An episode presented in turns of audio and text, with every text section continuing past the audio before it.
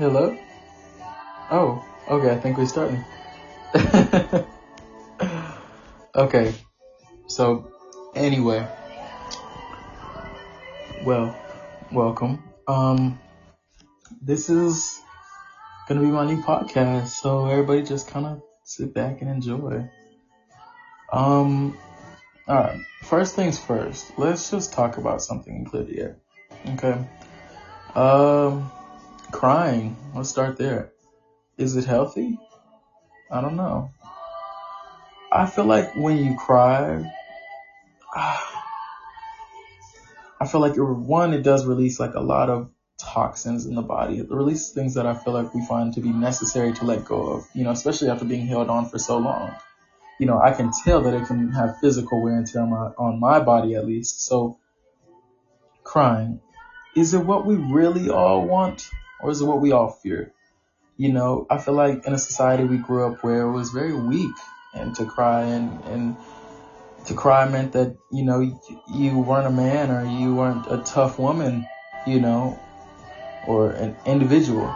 Um, and I just feel like that's not the case. I feel like the strongest men in the world have cried. Barack Obama has cried. Joe Rogan has cried. There's Abraham Lincoln, I know, cried. Listen, you know, there's so much we just don't know. And I think that the more we figure out that there's just so much that we don't know, as I think we'll finally be able to just live in peace.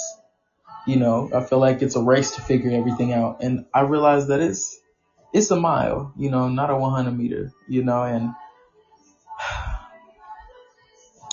had I known that maybe just like a year or two earlier, I wouldn't say that I'd be in a better position because I'm in a great, amazing position now.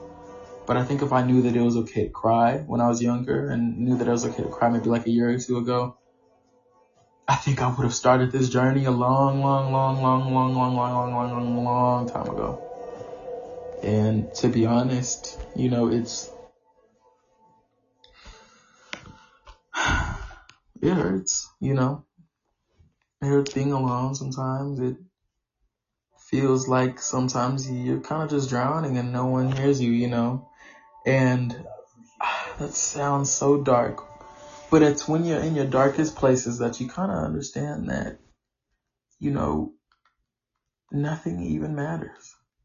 And that's not to say you know something bad or anything, or, or not to, you know, go out there and do something with your life, but it's like, you know, some people choose to wake up and live in these cycles every single day. And, and they ask themselves why they don't get anywhere. And the thing is, they don't even ask themselves. You know, I feel like they just ask, ah, I how to even. I feel like they ask the idea of why aren't they getting anywhere. They don't even sit down with themselves. You know, one thing I really recognize, people don't even know themselves. People don't even like themselves, you know, and I like how we just completely got off topic from crying, but just listen.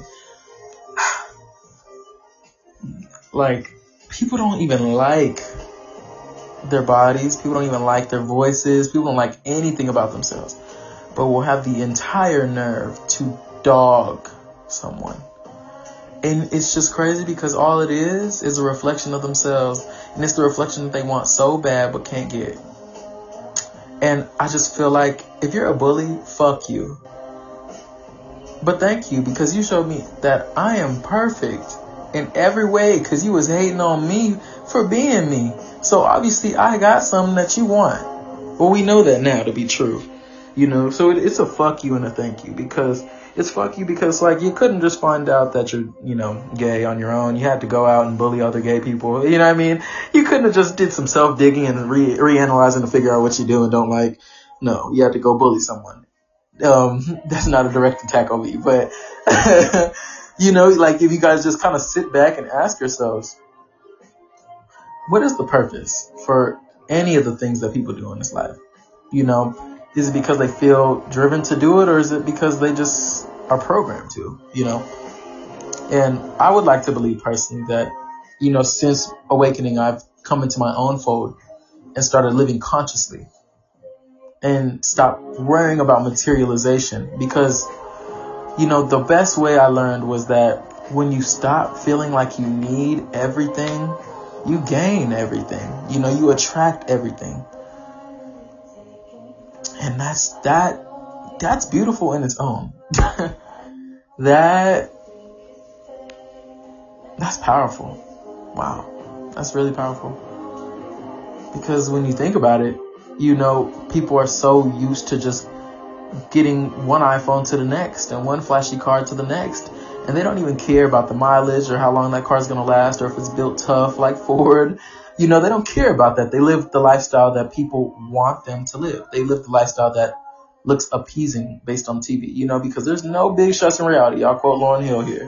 Lauryn Hill says that there is no big shots in reality. You know, they all just the same people living in the same boat, doing the same thing with the same issue.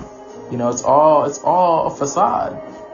So every time I'm I'm gonna I'm gonna leave y'all just live with this. I'm gonna leave y'all with this. Every time you sit there and you look at somebody else and you say, "Damn, I wish I had that." Ask yourself, you might have wanted to have that, but ask yourself this: what problems came with it? All right, though. Thank you guys. Um, this that's my podcast for today. We'll pick up back where we left off anyway, probably tomorrow or so. But this is my very first ever podcast, so show me some love. I don't even know how this works.